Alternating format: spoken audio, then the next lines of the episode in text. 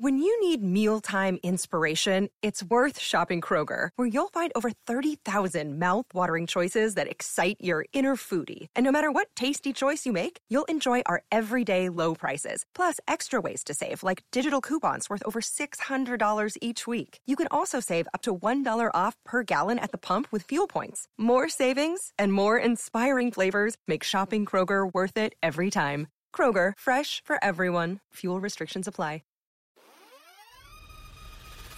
Ho ho ho! Happy New Year to one and all, or something like that. So, I thought it might be nice to just take an intimate look back at the year 2021 on the On the Edge with Andrew Gold podcast. This is going to be just uh, me talking, unscripted, unedited, to you, the listener. So, if this isn't what you've come to expect from the show, then just stop listening and delete it. I hope you don't. Uh, but I promise I won't mind. Just you know, uh, for those of you who stick around, and also to those who who, who don't or didn't, uh, not that they know, I wish you all a happy new year. I'm recording this on the 30th of December. Uh, I was going to release it tomorrow, but you know what? I'm just going to release it when when I finish speaking, so you'll get it straight from the horse's mouth or something. Some of you might be listening back long in the future, but many of you might be listening as you make arrangements for New Year's Eve. Uh, let me tell you this right now it will probably be a huge disappointment. New Year's Eve almost always is, it's anticlimactic. Uh, nothing changes in your life, but it feels like it does because it's a date in the calendar. If you go out, you're going to be charged double or triple just for the luxury of daring to socialise on a day that happens to fall on the final slot of the calendar year. Those of you not going out will be made to feel like you're missing out. And those of you either looking for love or hoping this mystical calendar date will conciliate something you have with someone new will probably also be disappointed. Uh, at least long term, looking back, you think, what was that day? The same goes for Christmas, the whole Christmas period we just went through. Many of you will have had storming arguments with family members, while others would have wished they had family members to share it with in the first place. It's it's fine, I think, as long as we all take a minute to think about how miserable everyone else is too. Uh, I do think comparison is the thief of joy, and of course, there are some people who who just had a wonderful time, and that's cool too. But for those who didn't, at least you have this episode to keep you company. As for me, the truth is, I'm a bit of an introvert, and that's something I'm coming to terms with lately. I was always so loud and talkative in social occasions uh, throughout my childhood and teenage years that I presumed I was an extrovert, but I've just come to realize how much I enjoy being alone. Um, I, I, sort of being alone. Do you know what I mean? I'm always chatting to people, friends of mine online and everything. And then, of course, this podcast is communication too. I think I could be one of those people who go and work in Antarctica and just sit in a dark room, not going out, just just doing my work. The podcast has been really great for that because I've just been able to sit here for hours and just get into a flow state. And you know, the time just passes so quickly while I'm working on this, while I'm editing. My girlfriend Julieta, she went back to, to visit her family about 10 days ago. Uh, I'll join her in a few weeks for a bit. So I've spent almost the entirety of the festive season alone editing episodes, and scheduling them for the time I'm going to be away. I'd never leave you without an episode for the week. I did have plans to have Christmas dinner with my neighbours in Bristol, but they got COVID. So I went and did a big shop for them, left the bags outside their door, and went straight back to London. Not because I was so scared of them, but because I went to stay with my mum. But I hope they're all right, those neighbours. When I come back, I wonder what state they'll be in. Uh, back to Bristol, that is. I did have a nice dinner with my friend Kane and his mum Deborah uh, before Christmas, and a lunch at my cousin Michelle and Rob. I saw my mum, my mum, as I say, but I've otherwise not really seen a soul. Uh, it's funny. Anyway, I know I'm lucky just to have had those social interactions, and some people don't have anything around Christmas. But the reason, again, that I mention it isn't to show off about what a cool lone ranger I am or whatever, but just because I think it's unhealthy around this time of year that all we see is endless photos of people with their families and loved ones looking outrageously happy. Uh, and it's just not an accurate reflection. And it can probably be a bit damaging to those who feel they don't match up. So Tomorrow is the same, New Year's Eve. I'll be hanging out with my best friend Georgina and her husband Aaron for New Year's. Uh, I've known Georgina since I was a baby. We used to take baths together. Aaron doesn't mind. We don't do the baths anymore, so it's cool. We'll sit around, cool in the new year, and I'll go to sleep. And as I drift off, my last thoughts of 2021 will revolve around this podcast and you listeners who have kept up with it and, and made it into something from which I can start to live now. It's now 18 months old and has grown into something of which I can be proud and something that enables me to share in the most fascinating and emotional experiences of people I interview from all around the world, all just while I'm sat at home being an introvert. And then to share in the reactions from you guys. I mean, not a day goes past that I don't have a few interactions with you listeners. So I want you to know how much I appreciate it and how it still warms the cockles of my heart to hear how much you enjoyed it. I've got some big plans for the podcast in the coming months which depend on a couple of business things. But if it all goes to plan, I intend to start upping to two episodes per week. That'll allow me to be a bit le- less less choosy, I suppose, about each guest. Because at the moment, I'm thinking, God, it's the one for the week. I don't want to let people down. It's got to be really, you know, just right. And I might even start debating with people whose views differ drastically from my own. I don't think there's enough plurality of opinion and well intentioned debates in the podcast realms. That might be an intriguing avenue to explore.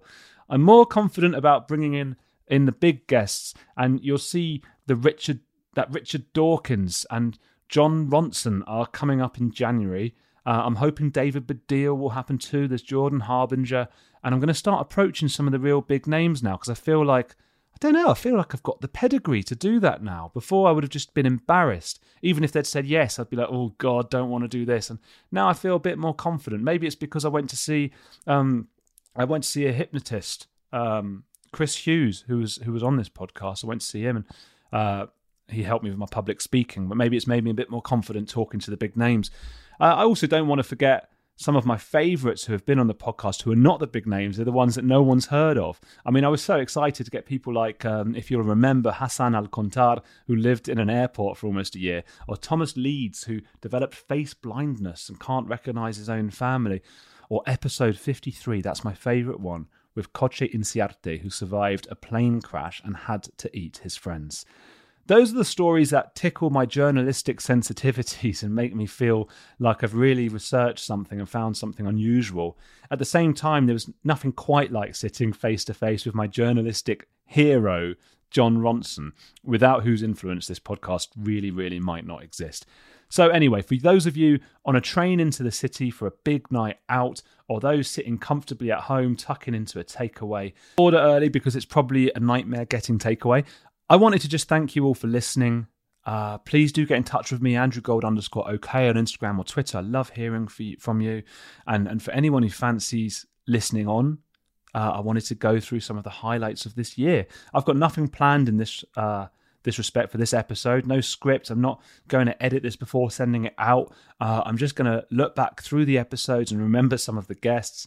This might not be of interest to everyone, so if you're dropping out, just know I've got a great episode with David Robson about the expectation effect coming out on Monday, the 3rd of January, all about the ways that positive thinking can cause real, genuine, physical, physiological, positive things in your body so you can get over illnesses and things like that faster uh, if you have a good, positive mindset.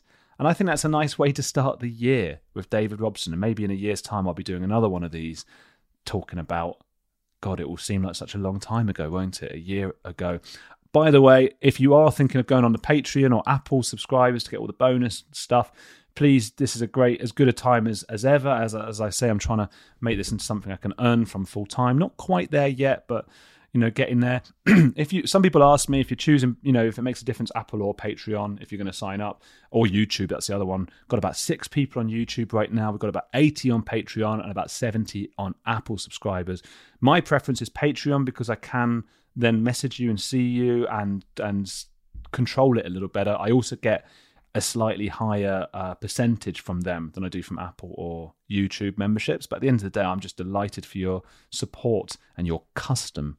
Anyway, on with the show. And, and also, actually, I would say, like, look, uh, not everyone's got money to just be giving willy nilly to podcasters. I don't support anyone. Not even, I don't even help anyone. I don't do anything. Um, I do help people if they ask. Um, what was I going to say? Yes, um, YouTube. It would be if you can subscribe on YouTube. I'm trying to put those numbers up uh, as much as possible. It all helps. The annoying thing is, most people listen, which is great because you're more engaged. Like listeners are more engaged than YouTube viewers.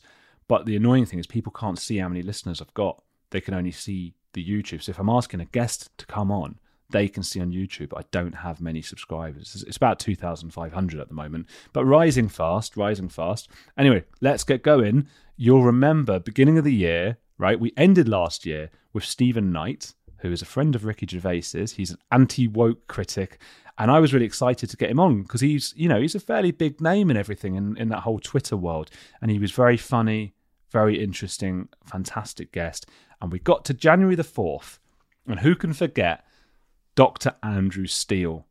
He was so good. And also, he surprised me because his camera was just like he's the type of guy who spends just thousands, I think, on his cameras. They've got to be perfect because he looks at the night sky and everything.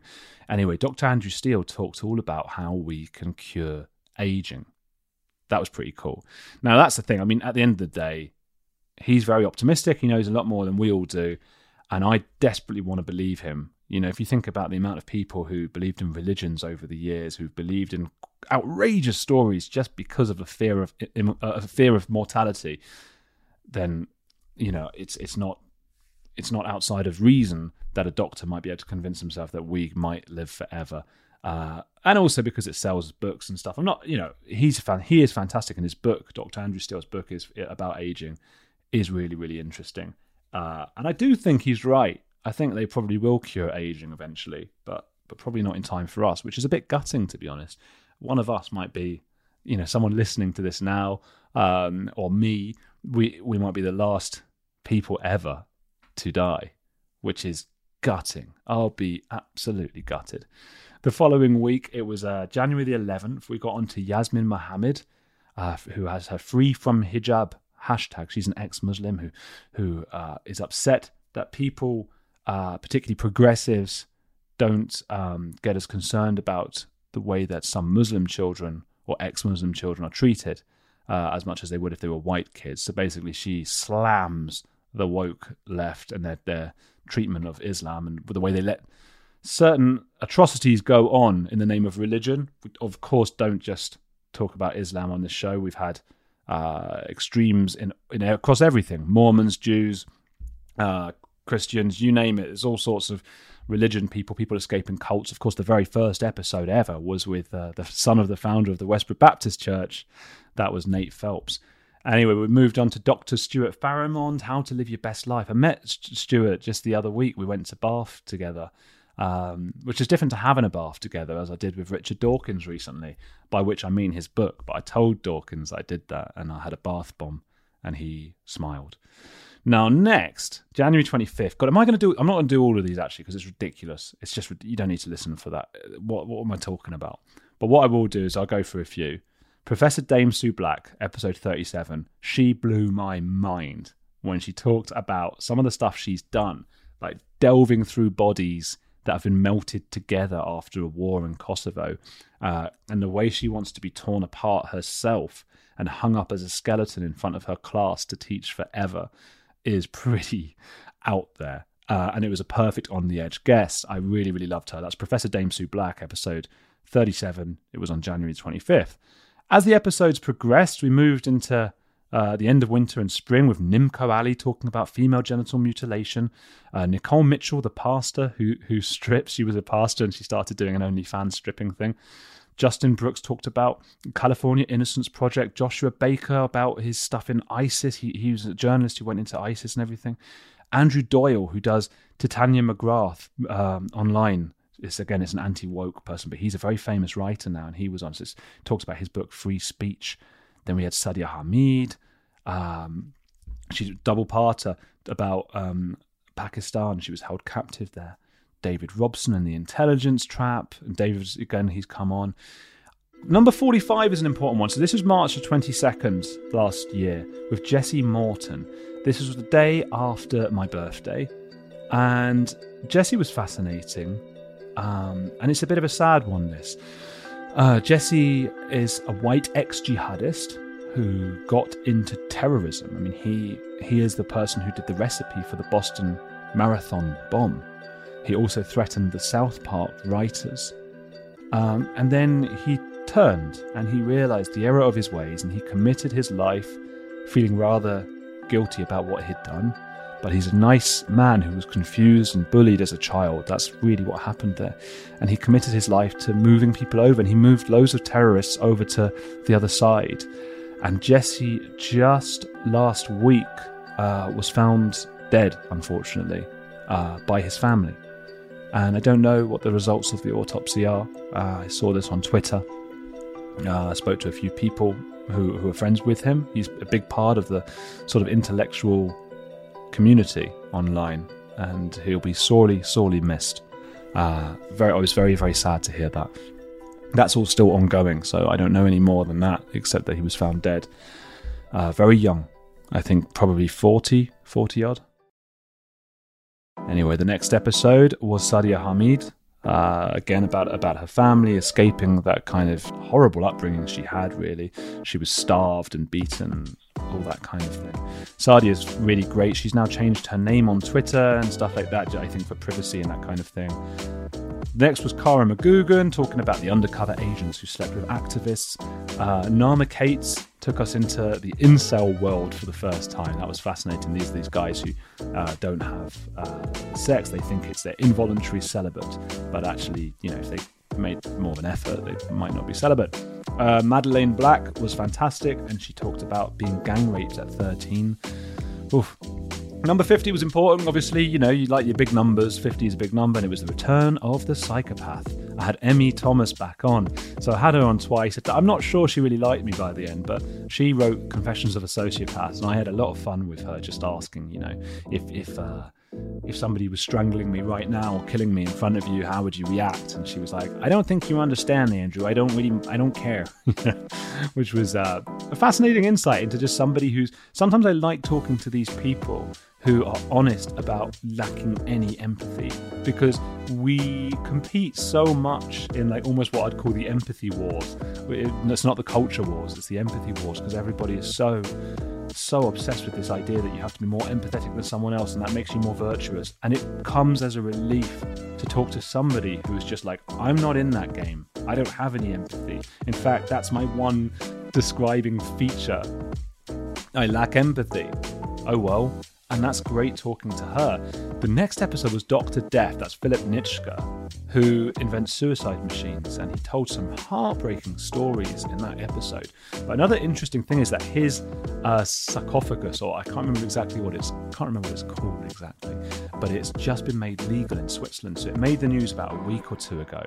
And the funny thing was, um, some German TV news channel played a clip from the YouTube page of my episode with Dr. Death.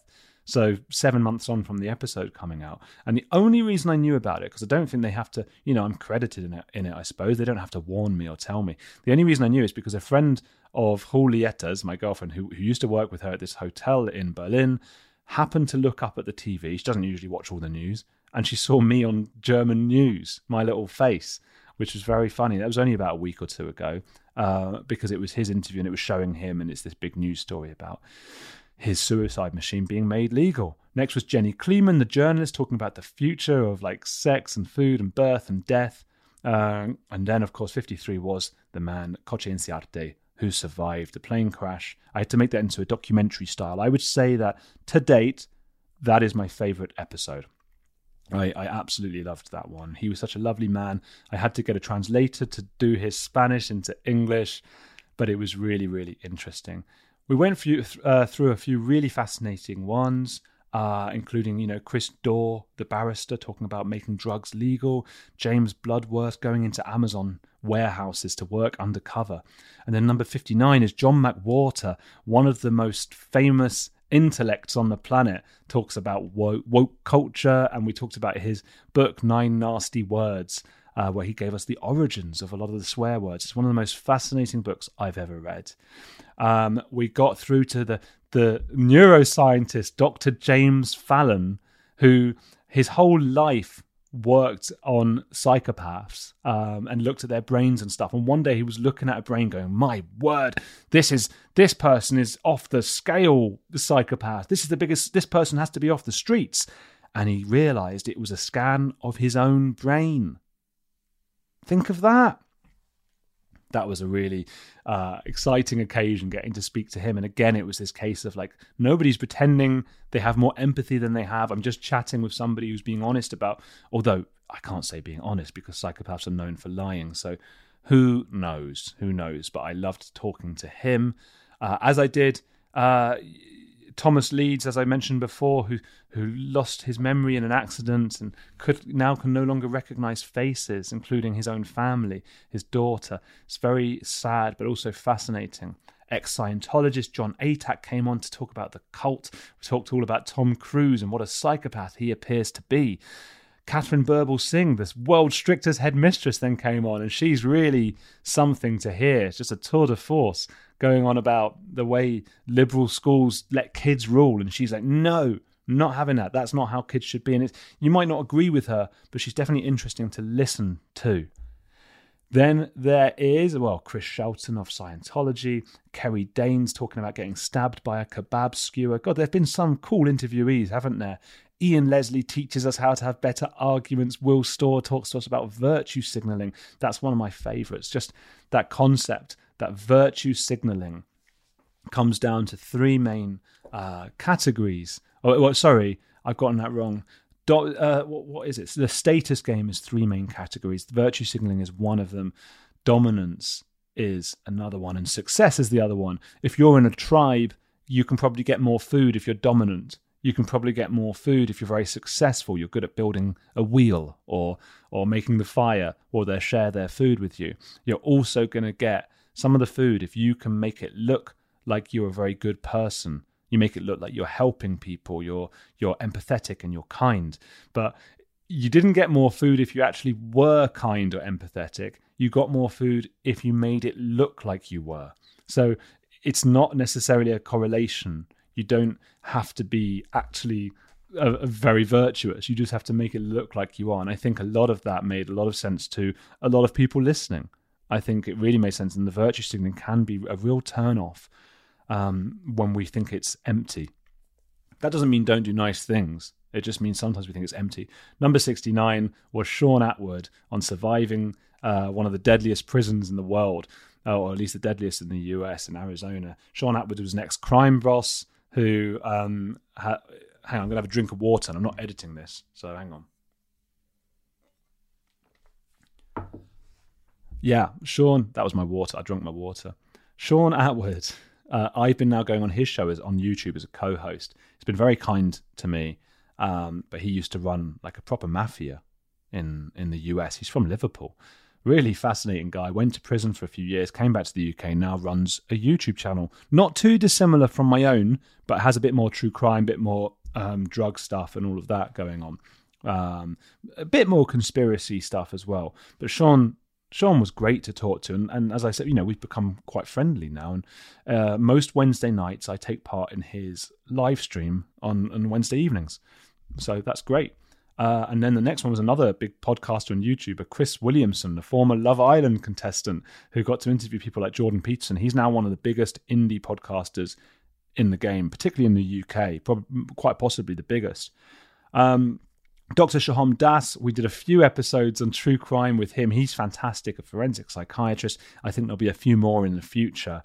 Uh, Dr. Paige Harden was fantastic about eugenics. We looked at eugenics and genes and how people, um, it, it, how it, it, inequality extends further than we think. If we're going to talk about inequality, let's talk about the genes that people have because some are indicators of whether or not you will uh, go to f- continue into further education.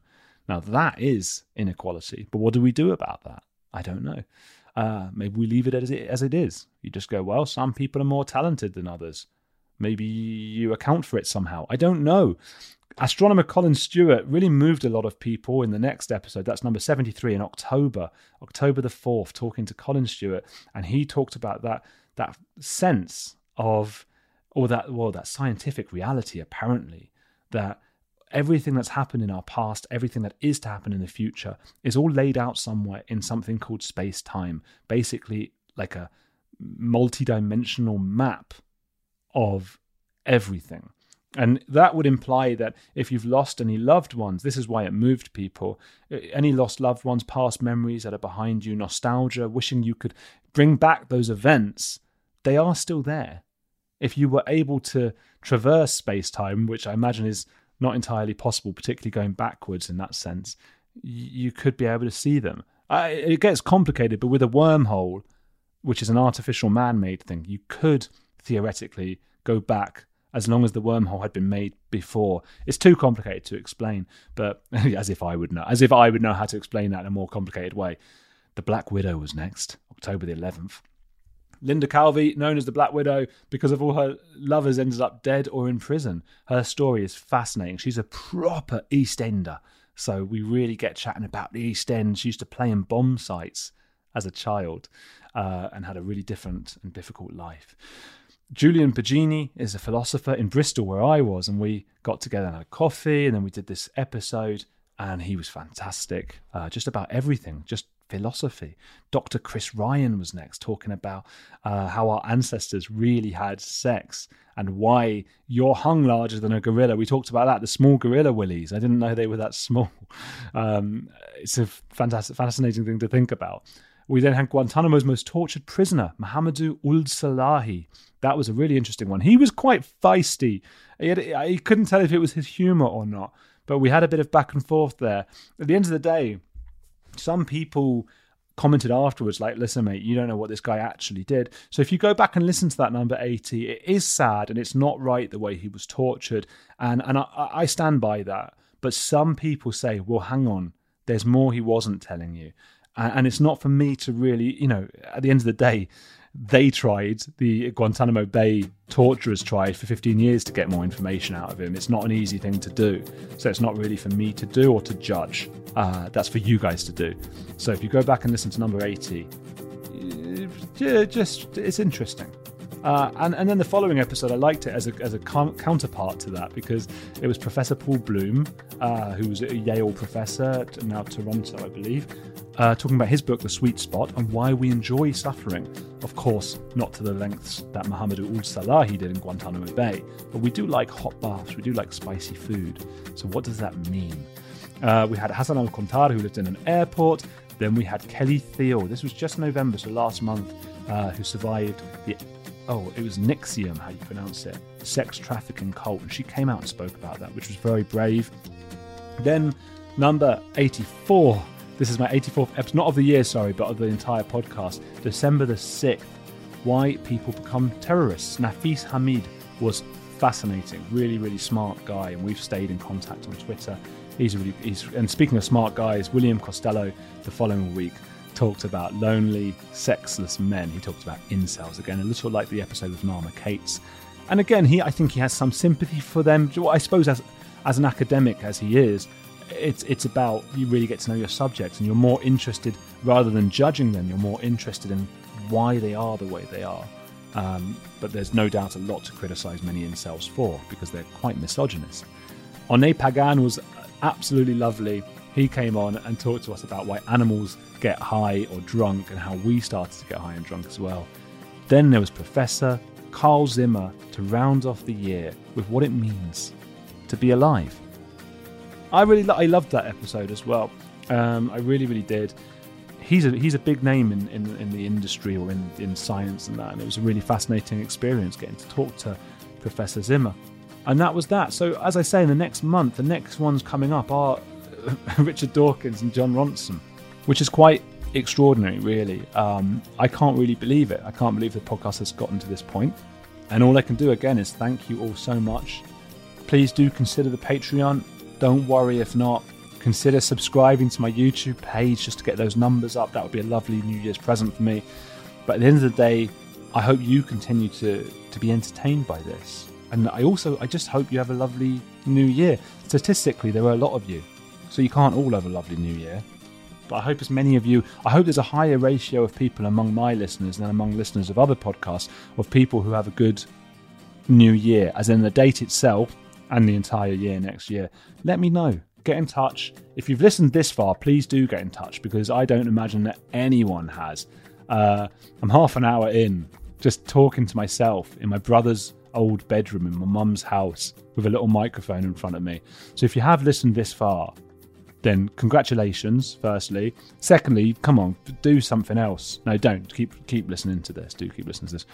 Um, and yeah, thank you. Get in, get on the Instagram and Twitter, Andrew Gold underscore OK.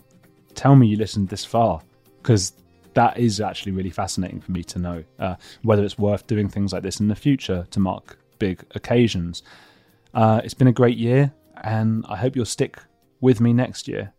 And uh, yeah, do have an okay New Year's Eve, but without the expectations.